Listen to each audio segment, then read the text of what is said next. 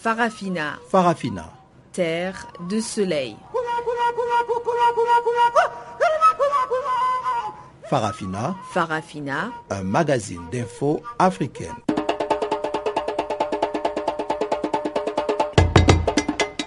présentation Pamela Kumba.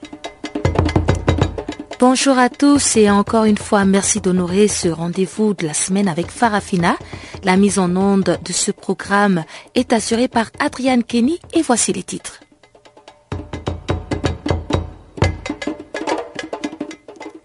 Dans ce magazine des actualités, nous écouterons l'intervention de Vital Caméré, opposant congolais dans le cadre d'un procès fleuve pour diffamation.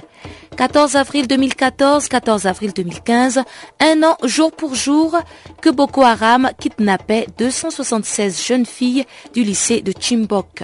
Toujours pas de nouvelles à ce jour. Et puis le collectif centrafricain ne touche pas ma constitution appelle à la médiation de Sassou Nguesso dans la crise pré-forum national.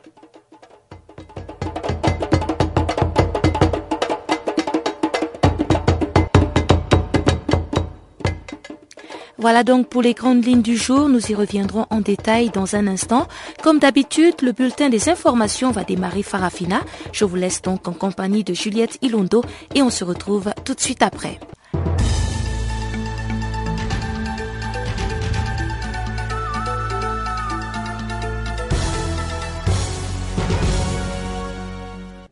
Merci Pamela, bonjour à tous et à toutes. Neuf personnes ont été tuées en Somalie ce mardi des suites d'une attaque chez Baba Mogadiscio. Cette attaque visait le ministère de l'enseignement supérieur dans la capitale somalienne. Un responsable de la police a confié à l'agence France Presse que des coups de feu venaient de l'intérieur du bâtiment. Un porte-parole d'Al-Shabaab, Sheikh Abdiaziz Abdou Moussab, a revendiqué l'attaque dans une interview accordée à l'agence Reuters. Les Shebab essuient depuis août 2011 une série ininterrompue des revers militaires, perdant un à un leur fief dans le centre et le sud du pays, mais ils multiplient depuis les actions de guérilla, notamment à Mogadiscio, où ils visent régulièrement des sites officiels. Les insurgés ont notamment revendiqué l'attaque de l'université de Garissa au Kenya le 2 avril, où 148 personnes, en majorité des étudiants chrétiens, ont été massacrées. Au Nigeria, cela fait une année jour pour jour que les lycéens de Chibok ont été enlevés. Le nouveau président élu du Nigeria, Muhammadu Buhari, a promis qu'il ferait tout en son pouvoir pour les ramener chez elle. Il a toutefois admis que certaines des filles pourraient ne jamais être retrouvées. L'anniversaire de leur enlèvement est marqué par des manifestations au Nigeria et à travers le monde. Dans un rapport publié ce mardi, l'ONG Amnesty International indique que depuis le début de l'année, au moins 2000 femmes et filles ont été kidnappées par Boko Haram. L'organisation de défense des droits de l'homme explique que la secte utilise des méthodes brutales à travers lesquelles les hommes et les enfants sont régulièrement embrigadés ou systématiquement exécutés. Amnesty International souligne que les jeunes femmes et les filles, pour leur part, sont enlevées, emprisonnées et parfois violées, mariées de force et contraintes de participer à des attaques armées, parfois dans leur propre ville ou village. Anjo. En Guinée, les affrontements ont repris ce mardi à Conakry au lendemain d'une journée de heurts. L'opposition guinéenne est déterminée à poursuivre les manifestations contre la vie chère. Ce lundi, des heurts ont fait un mort et au moins une dizaine de blessés. Plusieurs centaines de jeunes s'affrontaient mardi 14 avril aux forces de l'ordre à coups de pierre et de pneus brûlés, matraques et tirs de sommation en l'air sur l'autoroute Le Prince conduisant au centre de la capitale. Ces violences de moindre intensité que la veille ont provoqué des embouteillages, mais aucun blessé n'a été signalé dans l'immédiat, selon les mêmes sources. Lundi, une manifestation a dégénéré en violents affrontements plusieurs heures durant entre les manifestants et les forces de l'ordre à Conakry en Guinée. L'envoyé spécial de France 24, Sarah Sako, s'est vu refuser l'accès de l'hôpital de Donka où elle s'était rendue pour rencontrer les familles des blessés. En Côte d'Ivoire, le chef de l'État a annoncé ce week-end que les responsables des crimes commis lors de la crise post-électorale de 2010-2011 ne seront pas transférés à la haie, référence faite au cas de Simone Bagbo que la CPI réclame pour répondre aux crimes de guerre durant cette période. Une annonce assortie d'une précision concernant les récentes condamnations en assises pour atteinte à la sûreté de l'État. Pour ces condamnés, Alassane Ouattara a expliqué que le préalable à une grâce présidentielle était qu'il demande pardon aux Ivoiriens et aux victimes. À son cabinet, maître Matourin Dirabou, avocat de Simone Bagbo et de ses co-accusés, ne pense pas autrement. Cette commission a été mise en place pour la réconciliation, mais si ça a été mal fait, on est encore dans l'impasse. Maintenant, on nous dit il faudrait que les bourreaux viennent demander pardon avant qu'ils aient la grâce. La grâce du président de la République n'est pas conditionnée par ces attitudes-là. Selon quels critères, de quelle manière et à qui exactement demander pardon, sur ces points que s'interrogent les deux interlocuteurs, comme ils s'accordent sur ce point avec le président ivoirien, partisan de Laurent Gbagbo ou partisan d'Alassane Ouattara, tout auteur de crimes durant la crise devra dorénavant répondre de ses actes devant une cour de justice ivoirienne. Et enfin, en République démocratique du Congo, la fosse commune de Maluku est toujours au cœur de l'actualité. Lundi 13 avril, le ministre de la Justice s'est adressé aux diplomates en poste à Kinshasa. Ils ont même été invités à visiter la morgue centrale de la capitale dans un souci de transparence et pour tenter de mettre fin à la polémique autour de cet enterrement collectif de 400 personnes le 19 mars dernier. 188 corps sont dans cette morgue depuis début avril, affirme le directeur de la morgue. Ce sont 103 bébés et 85 adultes abandonnés par leur famille. L'odeur de formol et de désodorisant aspergé en continu par le personnel de la morgue pique les yeux et la gorge. Il est impossible pour les visiteurs de s'éterniser, de vérifier le nombre ou l'identité des cadavres par exemple. Mais pour le porte-parole du gouvernement, Lambert Mende, voir ces corps est important. Ce qui vous faisait croire jusqu'à présent qu'il n'y a jamais eu de décès d'indigents à Kinshasa, sauf cela pour cacher les morts de janvier 2015, ceux qui vous ont dit qu'il n'y a jamais eu de bébé mort à Kinshasa vous en menti, puisque voilà les bébés morts, voilà des indigents emmenés à l'hôpital. C'est ça notre motivation.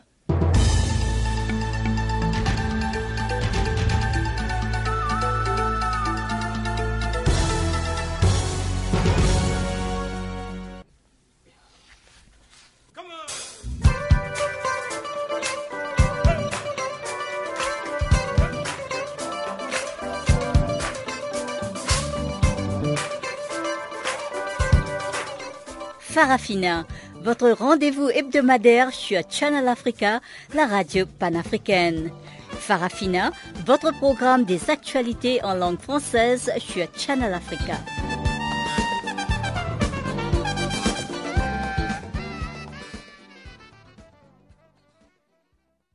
Merci Juliette Ilondo pour ce bulletin des actualités. On rentre maintenant en plein cœur de ce programme. Cela fait une année, jour pour jour, que les filles de Chimbok ont été enlevées par le groupe islamiste Boko Haram. Un anniversaire commémoré tristement sur place au Nigeria et à travers le monde ainsi que dans différents réseaux sociaux.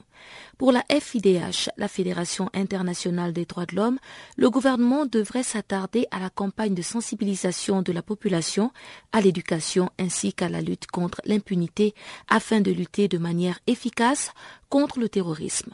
Florent Gilles, directeur de la FIDH Afrique, nous en dit plus. Si la communauté internationale avait fait assez, elles auraient été euh, euh, retrouvées, mais malheureusement les choses ne sont évidemment pas si simples. Euh, au cours de au cours de l'année fin 2014 et début 2015, la communauté internationale, à l'initiative des pays voisins du Nigeria, en particulier du Tchad, euh, du Cameroun et du Niger se sont mobilisés pour envoyer des forces combattre euh, Boko Haram, euh, ce que l'armée nigérienne, nigériane n'arrivait pas à faire. Et des succès militaires conséquents ont été enregistrés depuis depuis ce moment et on voit que Boko Haram aujourd'hui est sur la défensive et recule, ce qui est une bonne chose. Pour autant, le message que la FIDH et euh, ces 40 euh, organisations euh, en Afrique veulent faire passer aussi, c'est premièrement que la communauté internationale doit soutenir évidemment les efforts pour combattre Boko Haram, mais doivent le soutenir pas de n'importe quelle façon. Si évidemment il faut soutenir euh, euh, militairement euh, les forces, il faut aussi faire en sorte que des observateurs des droits humains soient présents sur le terrain et, et, et puissent obliger les armées qui combattent à respecter les droits humains, puisque vous savez que la lutte contre le terrorisme ne peut pas se faire ou demeurera contre-productive si euh, on viole les droits des populations, si on, tue les populations ou si on prend des méthodes euh, trop, énergiques, trop énergiques pour euh, combattre le terrorisme. On le voit dans le Maghreb et le Moyen-Orient, on le voit dans toutes les régions du monde. Quand on ne respecte pas les droits humains dans le cadre de la lutte antiterroriste, c'est un boomerang qui revient et, les populations se, se radicalisent. donc il faut convaincre les cœurs et les esprits des populations du nord du Nigeria à ne pas soutenir Boko Haram et faire en sorte que ces jeunes filles puissent rentrer chez elles et euh, soient libérées et puissent rentrer chez elles, c'est évidemment une priorité. Mais à une année, euh, au moment où on n'a aucune trace de ces filles, est-ce qu'on a vraiment encore de l'espoir de, les retrouver? Bien sûr, euh, on parle des, jeunes lycéennes de Chibok, mais aussi il ne faut pas oublier au moins 2000 euh, femmes et jeunes filles qui ont été enlevées par Boko Haram depuis plusieurs années. les jeunes lycéennes de Chibok sont évidemment un cas très symbolique parce qu'on en a beaucoup parlé avec la campagne Bring Back Our Girls. Mais il ne faut pas oublier toutes les autres. Or, combattre Boko Haram, c'est ramener à la maison euh, des femmes mariées de force aujourd'hui, euh, des jeunes filles mariées de force, euh, probablement aussi abusées sexuellement, qui sont en esclavage sexuel ou en esclavage domestique par les fondamentalistes de Boko Haram qui les utilisent comme au Moyen Âge hein, et qui ont une conception de la femme qui est même pas rétrograde, qui est criminelle. C'est pour toutes ces raisons qu'il ne faut pas perdre espoir, il faut continuer à combattre Boko Haram militairement, mais aussi socialement. C'est pour ça qu'il faut que le nouveau gouvernement euh, nigérian euh, mette au point des programmes sociaux pour euh, convaincre les cœurs et les esprits, donner des services de base aux populations du Nord, l'éducation, la santé, l'alimentation, le travail, pour gagner sur le terrain même euh, du social et pour faire reculer Boko Haram non seulement militairement, euh, mais évidemment aussi socialement, humainement et euh, idéologiquement. C'est ce combat-là multidimensionnel qui doit être mené par les nouvelles autorités nigériennes, nigérianes, mais aussi évidemment à l'ensemble de la communauté internationale. D'accord. Et outre les programmes sociaux que le nouveau gouvernement devrait absolument mettre en place pour lutter efficacement contre Boko Haram, est-ce que vous pensez qu'il y a d'autres moyens euh, que le gouvernement peut utiliser pour également euh, lutter de manière plus efficace contre le terrorisme dans le pays? L'autre moyen, c'est un moyen qui est central et essentiel, c'est la lutte contre l'impunité. C'est mettre en avant la justice. Il faudra juger les auteurs des crimes les plus graves euh, évidemment les responsables de Boko Haram, mais aussi euh, les autres auteurs des violations des droits humains qui ont été commis depuis plusieurs années. Et là, on pense évidemment aux responsables, euh, à certains responsables militaires, à certains responsables des milices civiles qui ont été mises en place pour lutter contre Boko Haram et qui ont, elles aussi, enlevé, fait disparaître des personnes, tuées, torturées, violées et euh, ça sera une œuvre de justice euh, dans tous les camps. En République démocratique du Congo, le procès fleuve de l'opposant Vital Kamere s'est poursuivi lundi.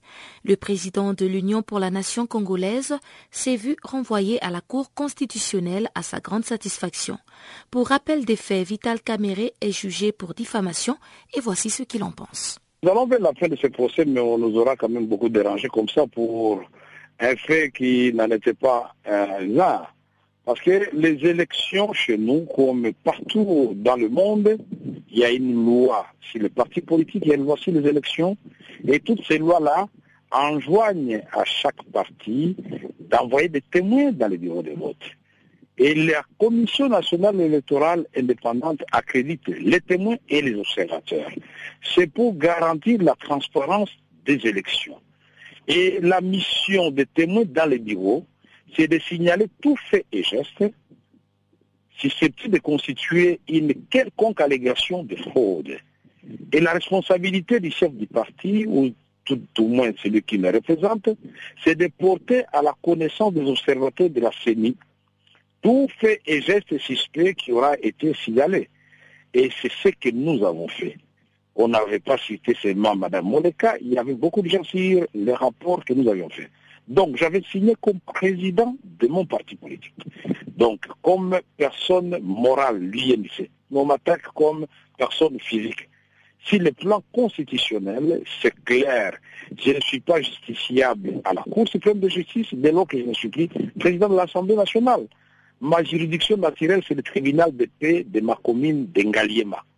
Et donc voilà pourquoi nous avons attaqué doublement ce procès en inconstitutionnalité. D'abord au niveau de la juridiction qui est censée me juger, mais ensuite au niveau des faits eux-mêmes, qui ne constituent pas en soi au regard de la loi sur les partis politiques. Article 30, il est dit qu'aucun responsable des partis politiques ne peut être poursuivi pour des faits ou des actes qu'il pose dans le cadre de ses fonctions, sauf si ces actes portent atteinte à la sécurité intérieure et extérieure de l'État congolais. Alors je ne sais pas le fait de dénoncer la fraude électorale, en quoi cela constitue un acte qui peut porter atteinte à la sécurité intérieure de l'État. Nous allons effectivement vers la fin, après avoir fait plusieurs gymnastiques à la Cour suprême de justice, Dieu merci, on a fini par mettre en place la Cour constitutionnelle. Mes avocats alertés et en éveil ont saisi cette Cour dès le vendredi de la semaine passée avec une maquette en inconstitutionnalité. Et la Cour constitutionnelle a reçu cette affaire, et c'est la première, et c'est son premier test. Et elle nous a remis un récépissé. Pendant qu'on nous jugeait hier, nous gardions notre dernière cartouche à la fin. Nous avons laissé parler les juges jusqu'à la fin. Nous avons dit, bon, si vous rejetez tous les autres arguments de droit qu'on vous a donnés, il reste un argument sur le plan constitutionnel. Nous avons saisi la Cour constitutionnelle. Vous, vous n'êtes plus la Cour constitutionnelle. Vous faisiez cette mission quand la Cour n'était pas installée. Maintenant que la Cour est installée, ce n'est plus votre matière. Ils ont essayé de discuter, on a sorti et la requête en original et les récépissés de la Cour constitutionnelle. Mais là, nous devons maintenant féliciter les juges, quand même, vaut mieux tard que jamais, qui ont reconnu que devant une telle argumentation et de telles preuves, ce n'est plus de notre juridiction. Nous ne pouvons pas enjamber la Cour constitutionnelle de l'affaire Cameroun. C'est la surséance, c'est la Cour constitutionnelle maintenant qui devra dire droit pour dire est-ce que Cameroun peut être jugé à la Cour suprême de justice, oui ou non. Si c'est au tribunal de paix d'Engalema comme cela est clair, et le tribunal paix d'Engalema avait déjà rendu son jugement, il s'était déclaré non saisi. Si c'est à la, grande instance de la Gombe, là aussi l'affaire était déjà close. Ça signifie que c'est une affaire qui va réellement vers sa fin. Mais nous sommes en Afrique, il faut rester en alerte, puisque toutes les choses apparemment sont permises dans nos pays, même l'innommable. Il y a des choses qu'on ne voit que dans nos pays, et c'est pourquoi nous disons que l'Afrique lève-toi et marche. L'Afrique lève-toi et recouvre stabilité. Nous devons tous œuvrer pour l'émergence nouveau leadership pour que l'Afrique se fasse respecter dans le monde. Les attaques xénophobes se poursuivent à Durban, au KwaZulu-Natal. Plusieurs boutiques et logements appartenant aux étrangers ont été pillés. On dénombre déjà 13 morts dans ces attaques et affrontements entre les locaux et les étrangers qui tentent de se défendre. Marc Bafou d'African Diaspora Forum regrette le laxisme des autorités sud-africaines et déclare que ces attaques auront un effet négatif sur les investisseurs étrangers. On l'écoute au micro de Juliette Ilondo. C'est depuis, je dirais, 13h, heures qu'on a pris parce que les gens nous appellent de Durban pour dire que non, la, la situation est très tendue là-bas. Donc nous, on est en train d'adresser un courrier à la National Commissioner pour dire que ouais, on veut la rencontrer, on veut savoir concrètement quel est le plan euh, de la police euh, pour euh, arrêter les, les, les, attaques. Et on est en train de faire une, une demande aussi pour, euh, pour rencontrer tout le corps diplomatique africain pour, euh, pour savoir quelle est leur position parce qu'il y a des, des, représentations diplomatiques qui ont pris des dispositions pour faire rapatrier leurs euh, leurs ressortissants. Mais ça, c'est pas une, une, une solution commune, c'est une solution de deux ou trois pays pour le moment. Euh, particulièrement le Malawi qui a dit que tous ces ressortissants doivent, doivent, doivent rentrer. Euh, donc on veut savoir, on, tente de joindre nos diplomates, mais malheureusement ils ne sont pas disponibles. Euh, on ne sait pas euh, qu'est-ce qu'il faut dire. tenter plusieurs fois avec euh, l'ambassadeur Benin. Euh, je veux avoir son avis, quelles sont les dispositions à prendre, mais on est en train de demander qu'on fasse une rencontre avec tout le corps diplomatique africain. Et j'espère que d'ici demain, après-demain, ils vont, ils vont, ils vont accepter de nous rencontrer. Euh, parce que le vrai problème, c'est que euh, nos diplomates ne sont pas des gens qui peuvent prendre des, décisions. Malheureusement, ce qu'on a vu, même tout ce qui s'est passé jusqu'à présent, personne n'est sorti pour condamner.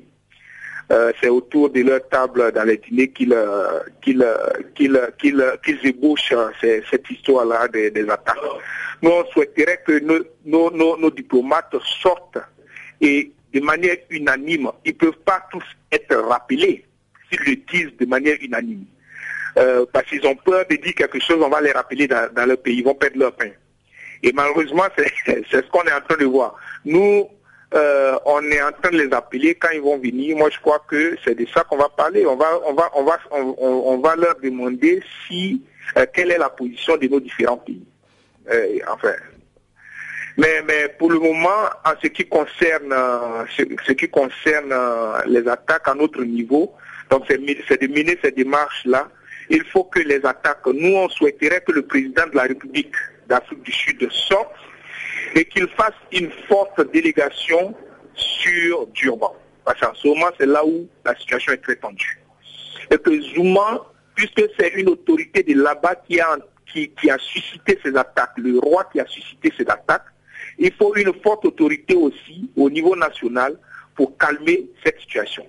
Mais pour le moment, il n'est pas descendu là-bas. Donc les migrants qui sont là-bas sont livrés à eux-mêmes.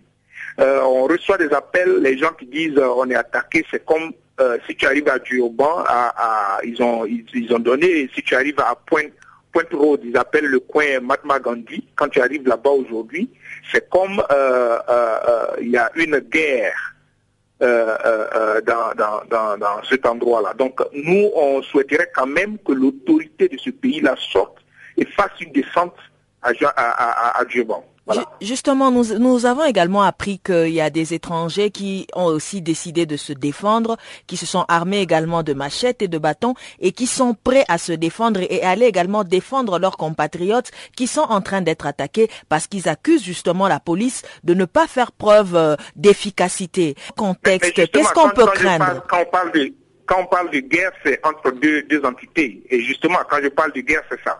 Euh, parce que les, les, les, les migrants ne sont pas protégés. Les migrants sont attaqués quand ils appellent, la police ne répond pas. Donc, euh, ils ne vont pas attendre qu'on vienne les tuer. Aujourd'hui, les gens euh, veulent se défendre eux-mêmes. Euh, cette situation pourrait être évitée si la police répondait cette situation pourrait être évitée si le président de la République prenait ses responsabilités et descendait là-bas pour, appeler les gens au calme. Euh, ça n'a pas été fait et les gens ne peuvent pas attendre jusqu'à ce qu'ils perdent leur vie. Donc, ils sont sur le point de se défendre. Euh, bon, c'est ce que ce que moi je projette comme une situation de guerre.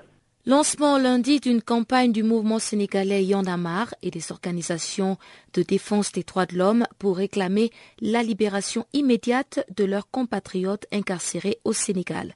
Depuis un mois, trois militants de la société civile sénégalaise sont détenus dans les geôles de la République démocratique du Congo. Ils ne voient ni leurs avocats ni leurs familles et n'ont pas été présentés devant un juge, selon Fidel Barrault, coordonnateur du mouvement Yandamar. Officiellement, nous n'avons aucune nouvelle. Aucune nouvelle parce qu'on leur refuse la visite, même de, de, l'avocat. Ils n'ont pas accès à un avocat et ils sont juste détenus comme ça, de manière illégale. On ne leur a non plus notifié de charges. Bon, c'est rapporté dans plusieurs médias qu'ils sont accusés de tentative d'insurrection. Euh, quel était l'objectif de leur euh, mission en République démocratique du Congo? Non, mais cette, cette, accusation de, de tentative d'insurrection est non fondée ce n'est pas vrai. Quelqu'un qui fait préparer une insurrection ne tient pas une conférence ne fait pas des ateliers autorisés par ces mêmes sécurités-là. Nous sommes partis à, RDC pour échanger sur le civisme et la citoyenneté.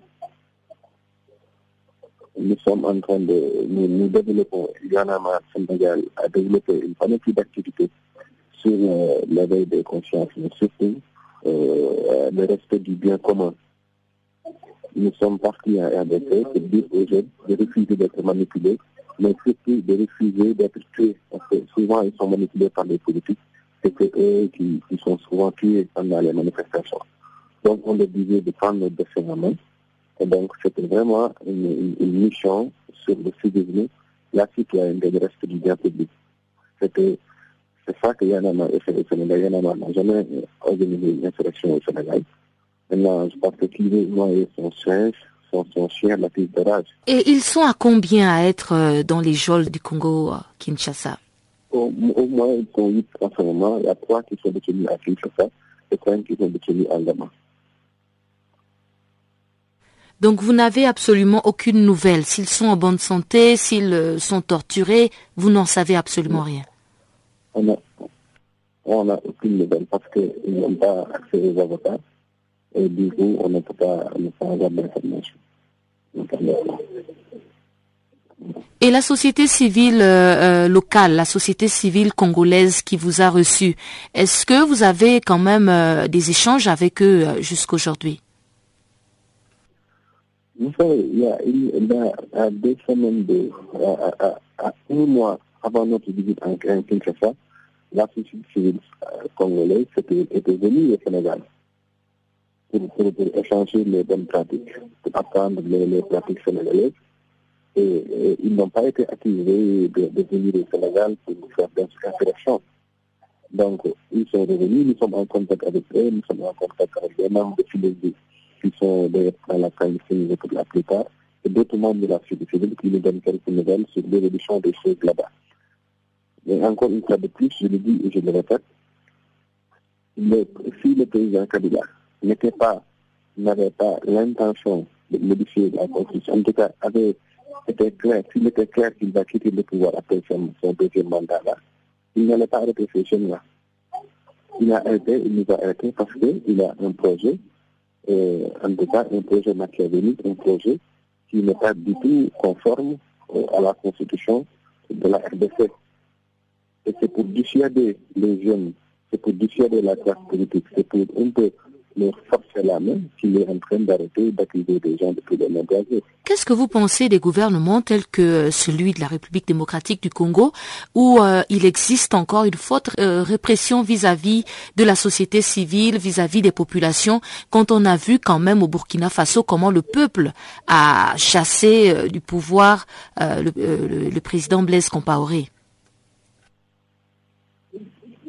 Bon, vous savez, moi, je n'ai pas, je pas d'avis particulier sur le gouvernement congolais, parce que c'est aux Congolais de leur avis, parce que moi, je ne suis pas au Congolais, je ne vais pas faire d'ingérence.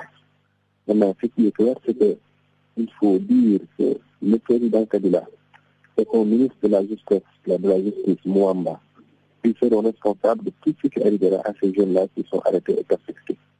Et tôt ou tard, ils vont rendre compte devant les juridictions internationales tôt ou tard, ils vont rendre compte de toutes les agressions qu'ils sont en train de commettre, parce que le monde ne le fera pas, opprimer le peuple et baïonner la jeunesse. On ne peut pas faire à ça. C'est un passé révolu. Même en RDC, on n'est pas au moment, à l'époque de Médicis. On n'est pas en 1960. Nous sommes au XXIe siècle et qu'il doit se souvenir qu'aujourd'hui, le président le plus aimé au Congo Brazzaville, au Congo Kinshasa, mais il est à la CPI, il est à la Cour pénale internationale y a la Cour internationale, c'est Jean-Pierre Menda. Donc, aujourd'hui, ils peuvent faire ce qu'ils veulent, mais demain, ils doivent rendre en compte à la justice internationale.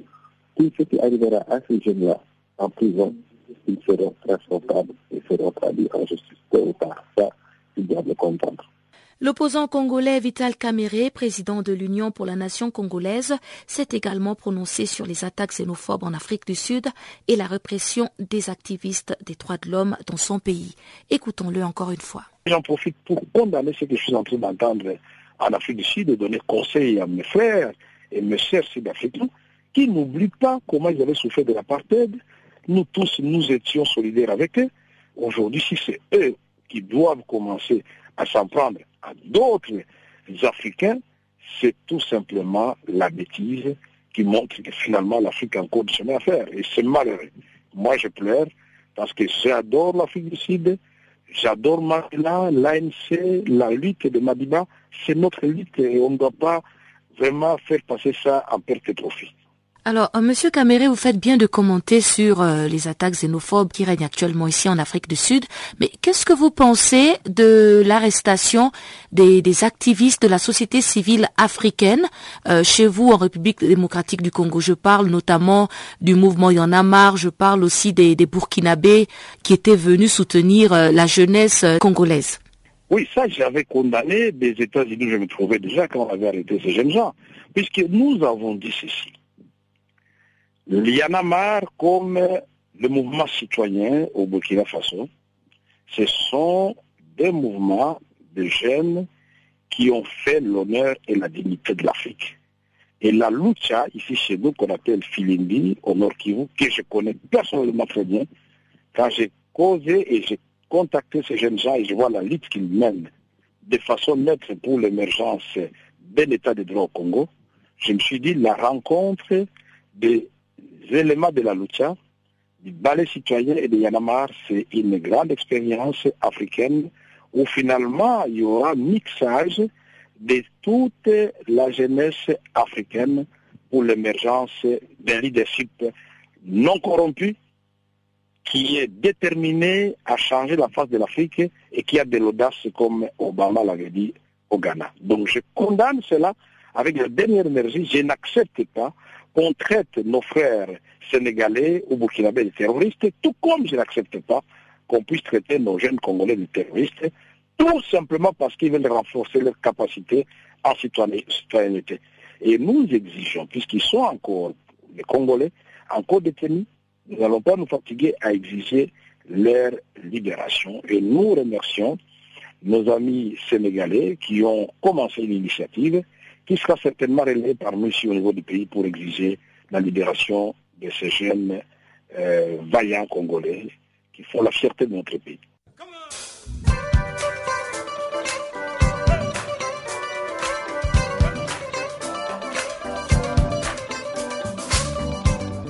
Vous écoutez Channel Africa, une station de radio internationale d'Afrique du Sud.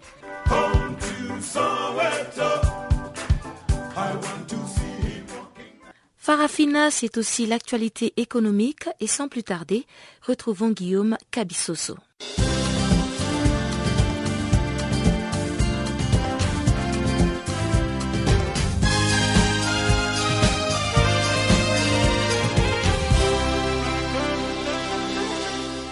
Bonjour. Commençons cette page d'économie par la Banque des États d'Afrique centrale où on signale des progrès notables. Le gouverneur de la Banque des États d'Afrique centrale a affirmé mardi que le BEAC avait enregistré des progrès plus que notables dans plusieurs domaines en 2014. Selon Lucas Abagashama, ces progrès sont palpables notamment dans le processus d'accroissement des compétences organisationnelles, dans la maîtrise des risques et dans le perfectionnement du système d'information.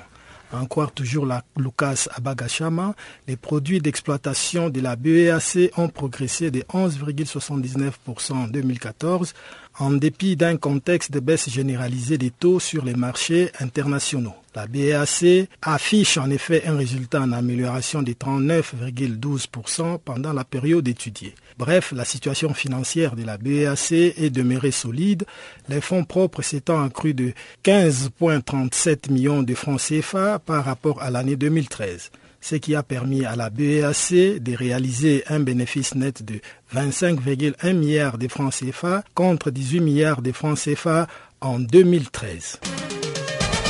Au Maroc, pendant ces temps, on signale la signature de deux conventions visant la promotion de PME. Le Maroc et la France ont procédé lundi à Rabat à la signature de deux conventions d'un montant d'environ 43 millions d'euros visant la promotion des petites et moyennes entreprises. Si la première convention concerne un montant de 26 millions d'euros et est relative au fonds des garanties français pour le projet d'acquisition du matériel français par le PME marocaine, la seconde convention pour sa part porte sur un montant de près de 17 millions d'euros. Elle concerne le transfert des fonds de garantie de la restructuration financière au fonds des garanties PME. Ces deux conventions visent, entre autres, à stimuler le flux d'affaires entre le PME des deux pays, ainsi qu'à contribuer à renforcer les systèmes marocains de garantie. Ces conventions s'insèrent dans le cadre de la mise en œuvre de la déclaration d'intention signée en 2013 entre le Maroc et la France. En Éthiopie, la Banque mondiale vole et secours des petits exploitants agricoles. Le conseil d'administration du groupe de la Banque mondiale a approuvé une facilité de 350 millions de dollars en faveur du gouvernement éthiopien. Cet octroi vise l'augmentation de la productivité agricole et l'amélioration de l'accès au marché pour les petits exploitants dans plus de 150 districts ruraux. Constitués de prêts hautement concessionnels, ce nouveau financement va davantage stimuler le potentiel de développement de l'agriculture éthiopienne qui représente 45% de la production totale du pays et occupe près de 80% de la population active de la nation. Car il convient de les signaler, les secteurs agricoles éthiopiens figurent aussi parmi les plus gros contributeurs de recettes d'exportation. Pendant ce temps en Côte d'Ivoire, Ivoire Golf Club sera désormais géré par ARM. Le gouvernement ivoirien a concédé la gestion de l'établissement des loisirs publics Ivoire Golf Club d'Abidjan au fonds nigérian Assess and Resource Management Company. Ce dernier envisage le lancement d'un vaste programme de construction hôtelière et immobilière d'une valeur de 150 milliards de francs CFA, soit 228 millions d'euros. Selon le porte-parole du gouvernement ivoirien, ARM devra réhabiliter et relancer l'Ivoire Golf Club d'Abidjan avant le démarrage d'un projet de construction des résidences privées luxueuses et d'un complexe hôtelier pour un montant de 150 milliards de francs CFA, soit 228,67 millions d'euros, a expliqué Bruno Koné. Les fonds ARM, qui gèrent un portefeuille d'actifs d'environ 2 milliards d'euros, réalisent ainsi sa première opération d'envergure en Côte d'Ivoire. Restons toujours dans ces pays où le gouvernement entend relancer son secteur minier à travers, entre autres, une politique de la révisitation de son sous-sol qui est potentiellement riche. Dans la ligne des mires, Abidjan voudrait placer le secteur des mines parmi les plus importants contributeurs au produit intérieur brut. En effet, les meilleures estimations situent l'activité minière à un peu plus de 5% du produit intérieur brut dans un pays qui régorge dans son sous-sol de l'or, du diamant, du fer, du nickel, de la bauxite, du cuivre ou encore du manganèse. Ex-président de la Chambre des mines, Noou Kone s'est réjoui qu'un code minier attractif ait été adopté l'an dernier pour stimuler les investisseurs, ce qui a permis l'augmentation des quantités de mines extraites. D'après le ministère ivoirien des mines, la production de manganèse, par exemple, est passée de 40 000 à 360 000 tonnes en seulement quatre années, soit entre 2011 et 2014, tandis que celle de l'or a quadruplé en cinq ans, de 4,6 tonnes en 2010 à 18,6 tonnes en 2014. En outre, quatre nouvelles mines d'or devraient ouvrir d'ici à 2017.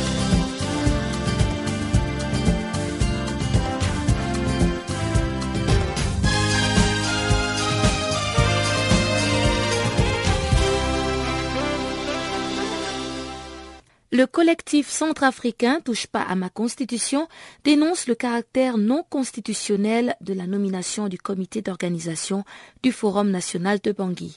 Le collectif appelle à l'intervention du médiateur de la crise centrafricaine, le président congolais Denis Sassou Nguesso. Godefroy Ngoje, président du collectif centrafricain Touche pas à ma constitution, nous en dit plus.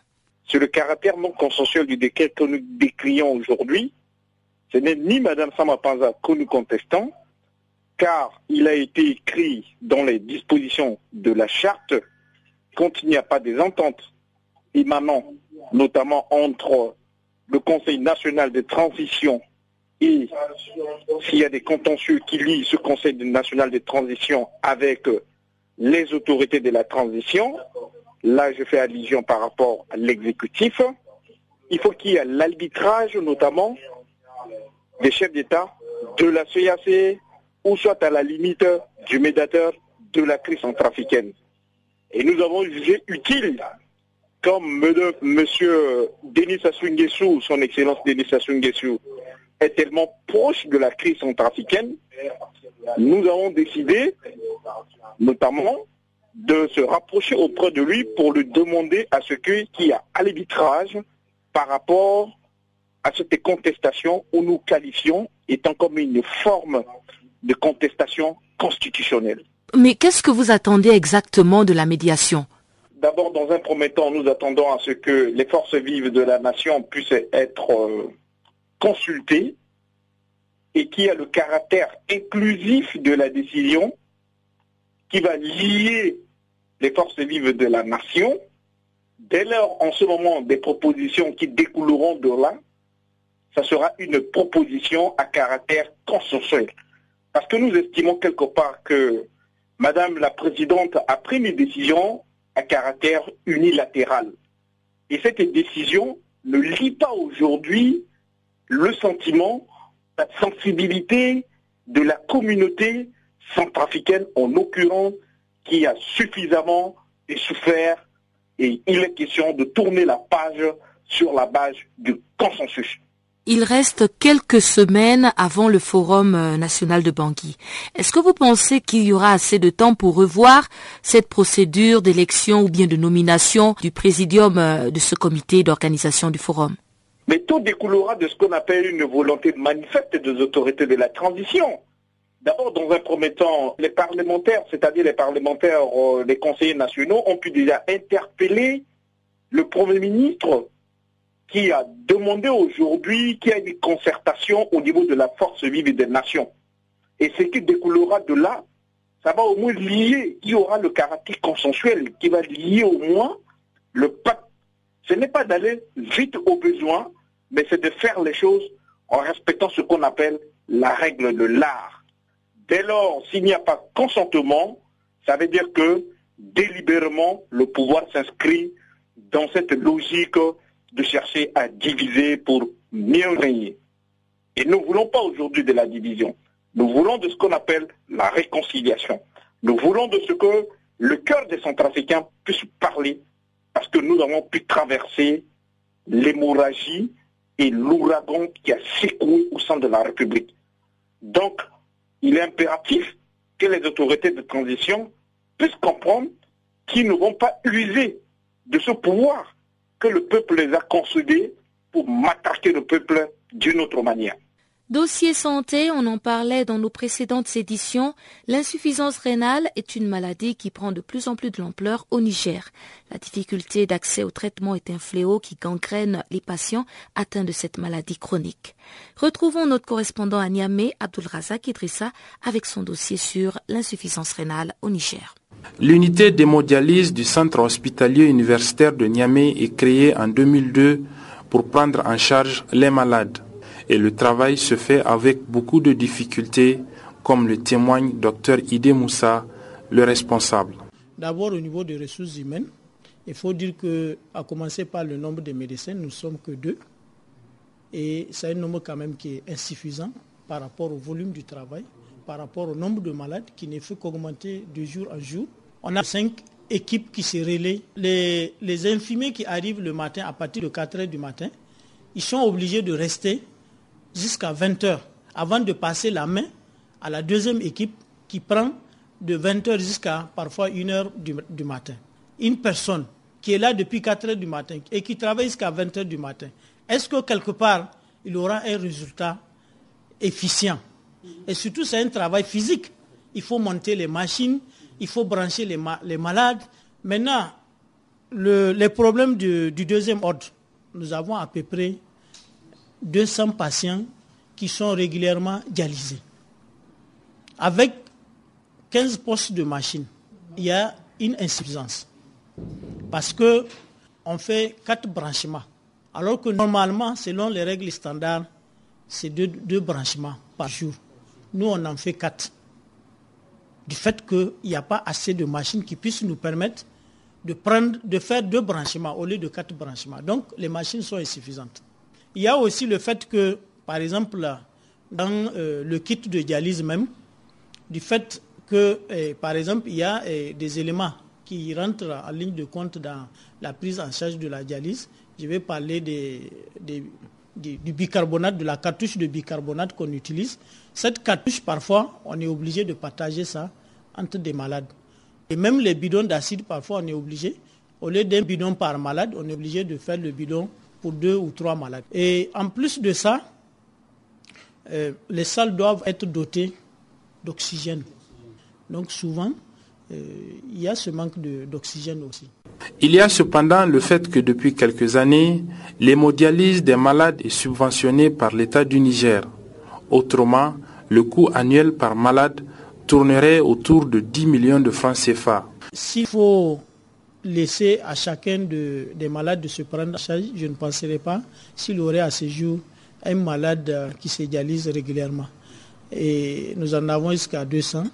Et cela est possible parce que en réalité la dialyse elle est subventionnée au Niger. Pratiquement, c'est comme si euh, elle est vraiment gratuite. Il y a juste une somme forfaitaire qui est demandée euh, à chaque malade. Une fois que ce forfait est payé, la personne en a pour toute la durée de, de sa vie. En tout cas, par rapport à la dialyse, l'État ne lui demande rien. Or, s'il faut estimer, donner une estimation du, coût de, la dialyse par malade par an, je dirais que ça ferait à peu près 10 millions par an. Chaque malade coûte à l'État nigérien à peu près 10 millions par an. Maintenant, il faut faire la répartition en termes mensuels et vous verrez vous-même, euh, vous aurez une idée du coût de la séance de dialyse par, par malade. Malgré tout, les dialysés estiment qu'il leur faut encore un peu plus. Moumouni Adamou et le président de l'association nigérienne des dialysés et insuffisants Renault. Quand un malade, quand il n'habite pas Niamey et qu'il vient du terrain, par exemple, il quitte sa famille pour toujours. Il n'est plus à terrain. Donc il, est obligé de résider à Niamey. Il faut qu'il loue une maison. S'il n'a pas l'argent pour louer une maison, qu'est-ce qu'il fait? Il vient loger à l'hôpital, dans la cour de l'hôpital. et souvent, ils sont chassés. Et, il, vient, il y en a qui sont venus avec leur famille ici, dans cette cour. Ils ne sont plus, on les a chassés. Et ils repartent à la maison. Ils vont mourir à la maison. Parce qu'ils n'ont pas les moyens, d'abord, d'acheter à manger, de se nourrir, de, de, prendre leur famille en charge et d'avoir les frais de transport. Vous savez, les gens qui sont à Niamey, qui habitent même Niamey, là, vous, connaissez maintenant ce que c'est le transport à Niamey. Pour mieux sensibiliser les populations sur la maladie, une grande manifestation a été organisée à 100 km de Niamey à l'occasion de la célébration de la Journée mondiale des reins le 10 avril dernier autour du thème Vivre avec ses reins, c'est vital pour tous. Abdullah Idrissa à Niamey pour Canal Africa.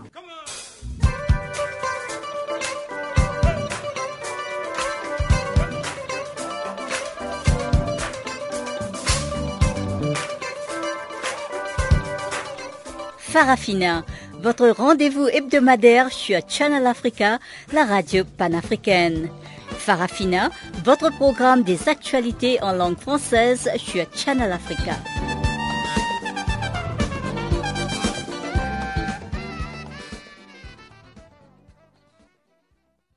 Page sportive à présent, on retrouve Guillaume Cabissoso à la présentation.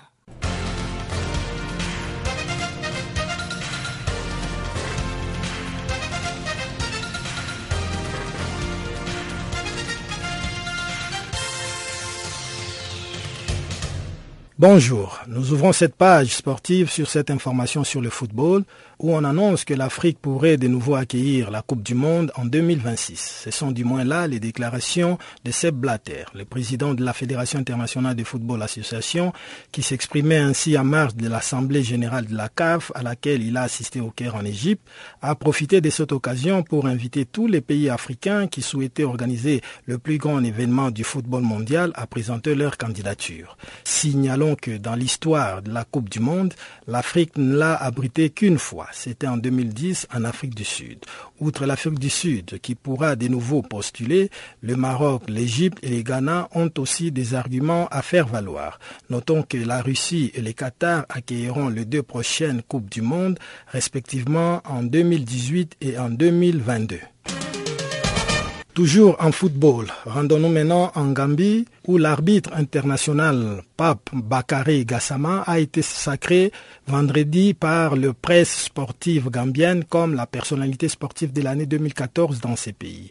C'est le résultat d'un vote effectué par la presse sportive gambienne au cours de la sixième édition de son gala annuel réservé aux meilleurs sportifs gambiens. Pape Bakary Gassama, c'est l'arbitre qui avait officié le match de la finale de la Coupe d'Afrique des Nations 2015, joué en février dernier à Malabo en Guinée équatoriale. La Côte d'Ivoire avait alors battu les Ghana sur penalty sur les scores de 9 buts à 8 et devenait ainsi champion d'Afrique. En plus de ces trophées de personnalités sportives de la Gambie pour 2014, Pape Bakary Gassama a aussi été sacré meilleur arbitre local de la Gambie.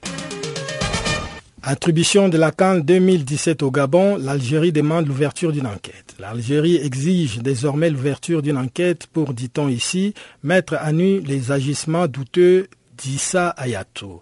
L'Algérie doit demander à ce qu'une enquête soit ouverte afin qu'on lui explique les raisons qui ont poussé la CAF à choisir les Gabon a déclaré l'ancien président de la Ligue nationale de football d'Algérie. Ce n'est pas normal. Les dossiers de l'Algérie étaient de loin le meilleur, mais cela n'a pas suffi, a poursuivi Mohamed Mechirara. Ce dernier a en outre appelé son successeur à la Ligue algérienne de football, Mohamed Raoura, à se porter candidat lors des élections de 2017 afin de barrer la route à Issa Ayatou.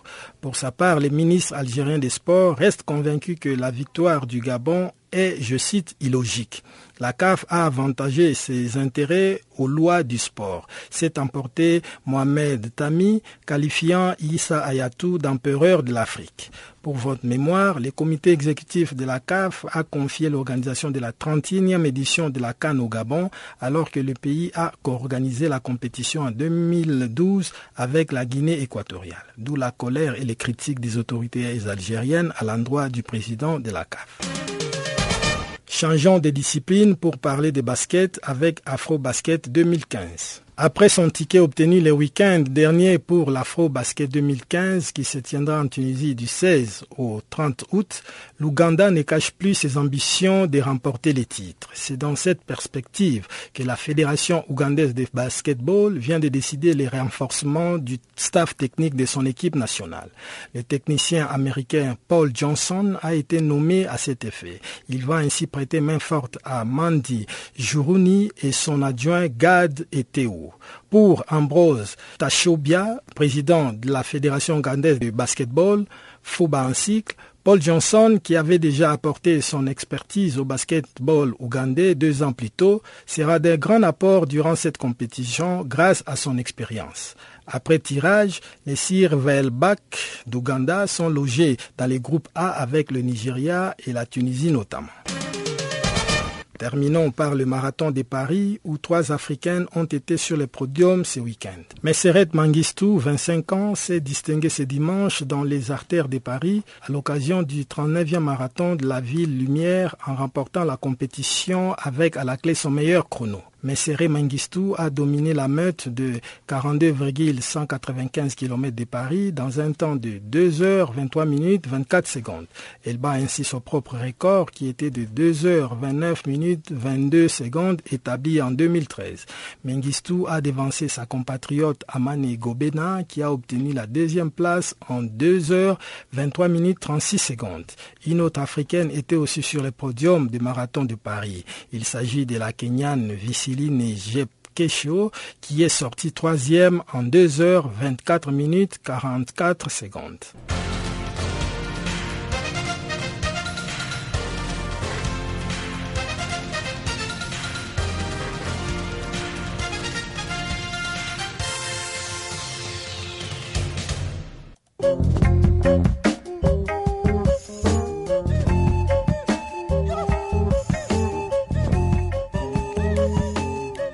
Chers auditeurs, Farafina, c'est terminé pour ce soir. Encore une fois, merci d'avoir été des nôtres. Rendez-vous demain pour une autre édition de Farafina. Bonne soirée chez vous. Au revoir.